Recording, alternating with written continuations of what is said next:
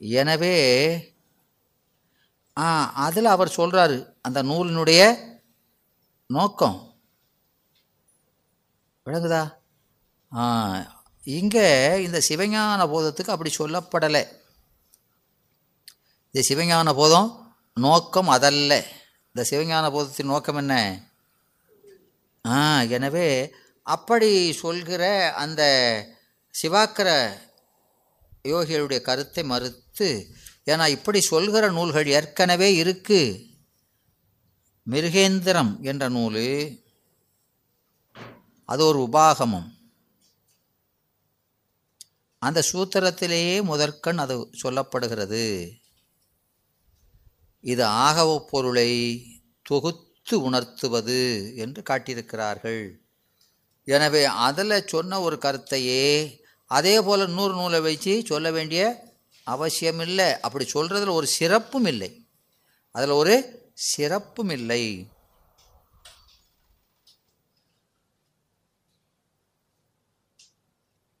ஒரு நூல் வந்ததுன்னா அதில் ஒரு சிறப்பை காட்டணுமா இல்லையா? எனவே அது அப்படி ஒரு சிறப்பு இந்த அப்படி சொல்வதனால இந்த நூலுக்கு ஏற்படாது என்று சொல்கிறார். அப்படி அவர் சொல்வது போல இந்த கருத்தை தொகுத்து சொல்வது இந்த சிவஞான போத நூலினுடைய கருத்தாக இருந்தால் நோக்கமாக இருந்தால் இந்த சிறப்பு பாயிரத்தில் நாம் பார்த்த இந்த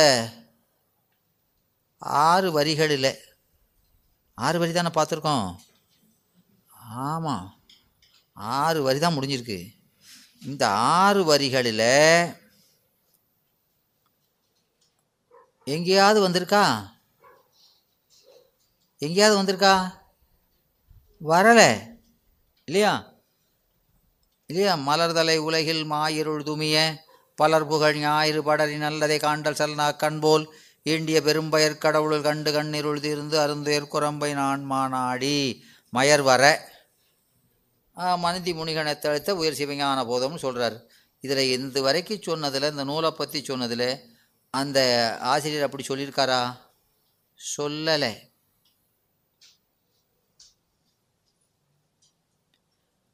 ஆனால் என்ன சொல்லியிருக்காரு? அப்போ நீங்கள் சொல்கிற கருத்தை சொல்லியிருக்காரோ? அப்படி ஆள் கேட்பாங்க. நம்மகிட்டே ஆள் இருக்குது அப்படி கேட்க ஆள். ஆ? சார் அமர்ந்து சொல்லலை சார். இப்போ நீங்கள் சொன்னல இந்த கருத்தை சொல்லியிருக்காரா? சொல்லியிருக்காரா? பொருள் ஒருமை உணர்த்துவதுன்னு சொல்லியிருக்காரா? ஆ? என்னம்மா? அதுவும் சொல்லலை இதுவும் சொல்லலை போங்கங்கிறா ரொம்ப சமாதானமாக போங்க. ஏன்னா இந்த சொல் எங்கே வருது? மயர் வர. மயர்வு அற. எதில் மயர் வந்தது? ஆ இந்த ஆகமங்களை உபதேசமாக பெற்றவர்களிடத்திலேயே அந்த மயக்கம். ஆ எனவே அந்த மயக்கத்தை தீர்ப்பதுன்னு நீங்கள் சொல்லியிருக்கே. ஆனால் நீங்கள் சொன்ன அந்த கருத்து சொல்லப்படலை என்று அதுக்கு இந்த இது பிரமாணம் காட்டுகிறார். பிரமாணம் காட்டுகிறார். அதனால் இந்த நூலின் கருத்தாக பாயிரம் கூறுவது நாடி தீர்ந்து கண்டு மயர்வர அளித்த சிவஞான போதம் என்பதேயாம். இதிலே தொகுத்து கூறுதல் என்ற கருத்து எங்கும் சொல்லப்படவில்லை. எனவே அந்த உரைகள் ஏற்றுக்கொள்ளத்தக்க உரைகள் அல்ல என்கிறார். சரி இந்த பாயிரனுன் கருத்தாக கூறியதுள்ளில் அமைந்துள்ள அந்த தாத்பரியத்தை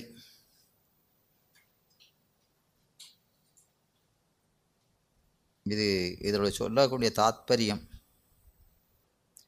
அதெல்லாம் போலி என்று ஒழிகன்னு சொல்லிட்டார். இப்படி சொன்னதனுடைய தாத்பரியம்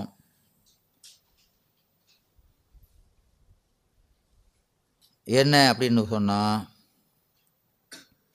ஒரு கருத்தை சொல்லும் இடத்து ஆசிரியர் அமைத்துள்ள சொற்களின் பொருள் வேறாயிருப்பினும் அவர் சொல்ல கருதிய பொருள் என்னது என்பது இந்த சிறப்பு பாயிரத்தை வச்சு உணர்ந்து கொள்ளணும். என்ன சொல்ல கருதி இந்த சொற்களை அமைத்திருக்கிறார் என்பதை. அவ்வாறு ஆசிரியர் சொல்லக் கருத பொருளுக்கு பேர் தான் என்னது? தாத்பரியம் என்பது. எனவே சொற்பொருள் வேறாயிருப்பினும் ஆசிரியர் குறித்த கருத்து பொருளாகிய தாத்பரியத்தை உணர்ந்து கொள்ளுவது மாணவருக்கு இன்றியமையாதது என்கிறார். எனவே சொல்ல அப்படியே பொருள் கொள்ளாமல் அது என்ன சொல்ல கருதி சொன்னார் என்பதை உணர்ந்து கொள்வது ரொம்ப முக்கியங்கிறாரு அந்த முறையில் நாடி கண்டு மயர்வர அளித்த சிவஞான போதம் என்ற பாயிராசிரியர் கூறுவதன் தாத்பரியம் இந்த நூல்? சைவ ஆகமங்களின் பொருள் அனைத்தையும் பொது உண்மையென இருவகையாக பாகுபடுத்தி முன்பின் முரணின்றி ஒருமை காட்டி சொல்வது. அதான் இதனுடைய நோக்கம். அது நமக்கு சிவப்பிரகாசத்திலையும் இந்த சிவப்பிரகாசத்தை முழுவதும் நிறைவு செய்த ஆசிரியர் இந்த நூல் படிப்பதற்கு தகுதி உடையவர் யார்? அதிகாரி. நூலுக்கு அதிகாரி யார் என்பதை சொல்கிறார். எங்கே சொல்கிறாரு சிவப்பிரகாசத்தில் கடைசி பாட்டு நிறைவு பாடல். நூறாவது பாடலில். அப்போ திருவருள் கொடுத்து இந்த நூல் யார் கொடுத்தது? திருவருள் திருவருள் கொடுத்து மற்ற இச்சிவப்பிரகாச நன்னூல் விரிவது தெரியுமாற்றால் விளம்பிய ஏது நோக்கி விளம்பிய ஏது நோக்கி? ஏதுக்கள் எத்தனை விதமான ஏது இருக்கு? ஆ? ஏதுனானது? ஆ காரணம். ஆ? ஏதுக்கள் எத்தனை விதமான ஏதுக்கள் நூல்களில் சொல்லப்படுது? ஆ? மூன்று விதமான ஏதுக்கள். காரிய ஏது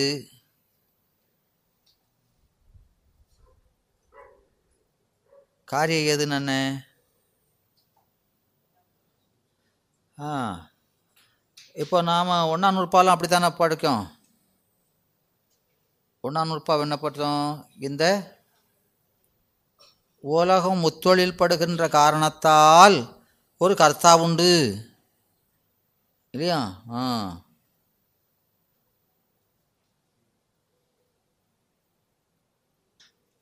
காரிய ஏது? இயல்பு ஏது?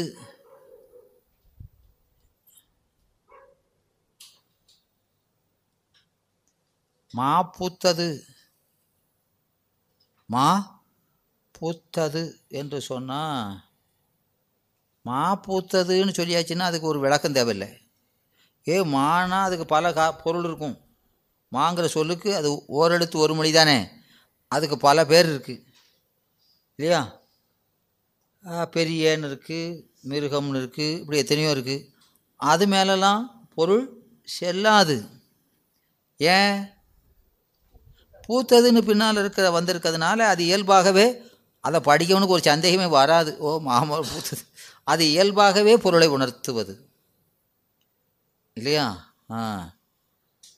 மாப்பூத்ததுங்கிறது இயல்பு ஏது? அனுபலத்தி ஏது? அனுபலத்தி ஏது? அனுபலத்தி என்னது?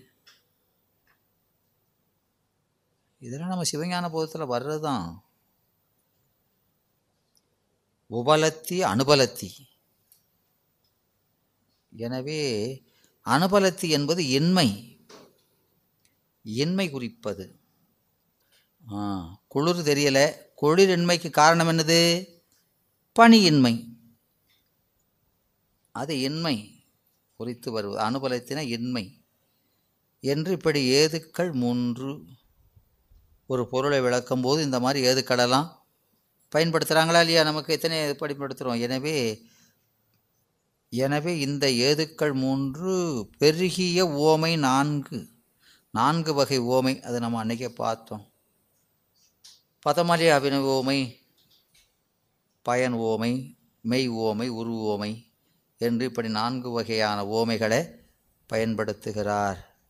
பெருகிய ஓமை நான்கின் பெற்றியின் இருவி இங்கே இந்த உமாபதி சிவம் தான் சொல்ல வந்த பிறலை இந்த மாதிரி உக்திகளையெல்லாம் கையாண்டு நமக்கு அதை உணருமாறு செய்கிறார். விளங்குதா? இப்படி செய்தாலும் இப்படியெல்லாம் நான் கஷ்டப்பட்டு செஞ்சுருக்கேன். எதை? இந்த சிவபிரகாச நூல். ஆனால் இது யார் படிக்கணும்? அப்படின்னா ஆ, முன் பின் மலைவர கொள்வோன் தன்வையில் சாற்றலாமே. என்கிறார். அப்போது அந்த சிவபிரகாச நூலில் முதல்ல சொல்லும்போது ஒரு பாட்டில் ஒரு கருத்தை சொல்லியிருப்பார். பின்னால் சொல்லும்போது அதே ஆள் என்ன செய்ப்பார் கருத்தை மாற்றி சொல்லுவார். ஏய் இவருக்கே தெளிவில்லப்பா. இவர் நூலை படிக்க வந்துட்டோமே. அப்படின்னு எந்த பேர் சொல்லுதானோ அவனுக்கு இந்த நூலே சொல்லாதேங்காரு அந்த இது கூட ஊகிச்சு உணர முடியல அவனுக்கு. முன்னால் ஏன் இப்படி சொல்கிறாரு பின்னால் ஏன் இப்படி சொல்கிறாருங்கிறத ஆ உணரக்கூடிய பக்குவம் அவனுக்கு இருக்கணும். நாம தானே இப்போ படித்தோமே இல்லையா? அது அதில் உள்ளது தான் மரம் முந்தியா இது முந்தியாங்கிறதெல்லாம் அதில் வரக்கூடிய கருத்து தான் அதில் தான் முதல்ல இப்படி சொல்கிறாரு ஏய் நெல் உமியா அப்படிங்கிற ஏதோ எப்போ முதல்ல வந்துச்சுலாம் அப்போ அவரே ஒரு நேரத்துக்கு ஒன்று சொல்கிறாரியா இந்த ஆசிரியருக்கே தெளிவில்லை. அப்படின்னு சொல்லிடக்கூடாது இல்லையா? அப்போ ஏன் இப்படி சொல்கிறாரு அப்படின்னு சொல்லி அந்த ஏன்னா நமக்கு திருவருள் பயனில் பத்து பாட்டு முதல்ல ஒவ்வொரு இதுக்கு இருக்கா இல்லையா? அந்த ஒவ்வொரு கடைசி பாட்டு பூரா எப்படி இருக்கும்? பலச்சுருதி கடைசி பாட்டெலாம் பலச்சுருதி போல் அமைச்சிருப்பார். இப்போது முதல் அதிகாரம் அதனுடைய நிறைவு பாடல் என்ன? இப்போது அதில் பார்த்தீங்கன்னா பதியை பற்றி ஒம்பது பாட்டு சொல்கிறாரு அருமையாக சொல்கிறாரு அப்படி சொல்லிவிட்டு கடைசியில் என்ன சொல்கிறாருன்னா இதனால் நீ என்ன செய்யணுமையா? இவ்வளோ படித்தாச்சு இதனால் நீ என்ன செய்யணும்? கடவுளை பற்றி சொல்லிட்டேன். என்னென்னா இந்த பிறவி எப்படிப்பட்டது? மண்ணு பவம். மண்ணு பவம். இந்த பவம்னானது பிறவி. இது தொடர்ந்து வந்து நீங்காத பவம். இல்லையா? அப்படி தானே பிறவி லேசியாக தீருது மண்ணு பவம். ஆனாலும் ஒரு காலத்தில் தீரும். அதை தீர்க்க மருந்து உன்ட்ட இருக்கு. நீ வேற எங்கேயும் அலைய வேண்டாம். அந்த மருந்து எங்கே இருக்கு? உன்ட்ட மண்ணு பவம் தீர்க்கும் மருந்து உளது. ஐயமில்லாது ஓவாது உண்ணு. அதில் இருக்கு. நான் எங்கே இவன் இந்த மருந்தை சாப்பிட்டா எங்கே போகுது? அப்படின்னு நினச்சி அதில் கொஞ்சம் கூட ஐயமில்லாது. விளங்குதா? இப்போ நாம் படித்தோமே அந்த ஒம்பது பாட்டு அவன்தான் மருந்து. நம்முடைய நோய்க்கு மருந்து எது? நோய் பிறவிதான். அதுக்கு மருந்து சிவம்தான். அப்படின்னு நல்லா தெளிஞ்சு அதில் சந்தேகப்படாத சந்தேகப்படாமல் ஐயமில்லாது இடைவிடாது அவனை தியானிப்பாயாக வழிபடுவாயாக என்று சொல்கிறார். விளங்குதா? சொல்கிறாரா இல்லையா? எனவே இந்த மாணவனுக்கு ஆசிரியனுடைய சொல்லில் ஐயம் வரப்படாது. எங்கே சரியாக சொல்ல போகிறாரு விளங்குதா? ஆ ஏன்னா நமக்கு இதில் இப்படி சொல்லிட்டு போகிறாரு நீங்கள் இந்த பண்டார சாத்திரங்கள் போன்றதிலெல்லாம் பார்த்தீங்கன்னா குருவினுடைய வசனங்களை இது உண்மையோ என்று ஐயுற்றால் இறப்பில் தவமும் இறப்பதாகும் என்கிறார். ஆ? நாம் செய்த சிவபுண்ணியமே என்ன செய்யுமா? அதுக்கு பேரே இறப்பில் தவுன்னு வச்சுருக்காங்க. அது கூட போயிடும் பையாங்கர் விளங்குதா? அது போகும்னு அர்த்தம் இல்லை அதனுடைய குற்றத்தினுடைய உயர்வை சொல்வதற்காக அவ்வாறு சொல்லப்படுகிறது. இல்லையா? ஏன்னா ஆசிரியர் வந்து ஞானாசிரியரை நம்ம எப்படி பார்க்குறோம்? எந்த ஆசிரியரை சொல்லலை? நீங்கள் இதில் நல்ல ஐயம் கேட்கலாம். ஐயம் வரலாம். இல்லையா? ஞானாசிரியரை. ஞானாசிரியர். ஞானாசிரியர் யார்? சிவம். விளங்குதா? அப்போ அந்த சிவத்தினுடைய சொல்லில் உபதேசத்தில் நமக்கு என்ன வரக்கூடாது? ஐயம் வரவே கூடாது. அது பெரிய பாவம். விளங்குதா? அவனுடைய சொல்லை நாம் அப்படியே கடைப்பிடிக்கணும். அதில் ஐயமே வரக்கூடாது. என்பதை நமக்கு தெளிவுபட சொல்கிறது. இல்லையா? அதுதான் உன்னுடைய பிறவியிலிருந்து நீங்கிறதுக்கான மருந்து என்று காட்டுகிறார். அதனால் இந்த இந்த கருத்துகளில் முன்பின் முரணின்றி நமக்கு ஒருமை காட்டுவதுதான் இந்த நூலினுடைய தலையாய நோக்கம். அதுதான் நமக்கு ஆசிரியர் இங்கே சொல்கிறாரு இதை நமக்கு சி- இந்த திருவிளையாடற் புராணத்திலையும் இதை எடுத்து பரஞ்சோதி முனிவர் காட்டுகிறார். இல்லையா? சிவஞான போதத்தை தானே சொல்கிறாருங்க எனவே இந்த நூற்பெயரே இந்த சிவஞான போதம் என்ற நூல் பெயரே இந்த நூலினுடைய நோக்கத்தை உணர்த்துகிறது. இந்த நூல் எழுந்த நோக்கத்தை எது உணர்த்துகிறது? இந்த நூலுக்கு அமைந்த பெயரே உணர்த்துகிறது. எனவே அதுக்கு என்ன பெயர் வச்சிருக்கு? சிவஞான போதம். அது எவ்வாறு அது உணர்த்துகிறது என்பதை நமக்கு காட்டுகிறார். இந்த சிவஞான போதம் என்ற அந்த நூற்பெயரில் உள்ள சிவஞானம் என்பதற்கு இரண்டு பொருள்கள் உள்ளன. இந்த சிவஞானம்ங்கிறதுக்கு இரண்டு பொருள் இருக்கிறது. ஒன்று சிவஞானம்னா திருவருள். சிவஞானம்னா திருவருள். திருவருளானது திரு அருள்னா ம் திருவினது அருள். திருவினது அருள். திரு சிவம். அவனுடைய அருள். அவனுடைய அருள். அருள் எனவே அவனுடைய ஞானம். எனவே அருள் என்றாலும் அன்பு என்றாலும் ஞானம் இல்லையா? எல்லாம் ஒன்று தானே அதனால் அவனுடைய அருள் தான் என்னது? ஞானம். அதனால் அதுக்கு சிவஞானம் எனப்பட்டது. இன்னொரு பொருள் இதுக்கு இருக்குது இந்த சிவஞானம் என்பதற்கு. அந்த பொருள் சிவ ஆகமம். என்னது? சிவ ஆகமம். அது எப்படியா அப்படி சொல்லலாம்? அது எப்படி சொல்கிறது ஆ? சிவாகமத்தை எப்படி அப்படி சொல்லலாம்? இப்போ நாம் முதல்ல சிவஞானத்துக்கு என்ன பார்த்தோம்? திருவருள் இல்லையா? அருள் தானே பார்த்தோம். அப்போது ஆகமம் என்பது என்னது? அவனுடைய வாக்கு அருள் வாக்கு. அருள் தானே வாக்காக வந்திருக்கு? அவனுடைய அருள் எப்படி வந்திருக்கு? சொல்லா வந்திருக்கு.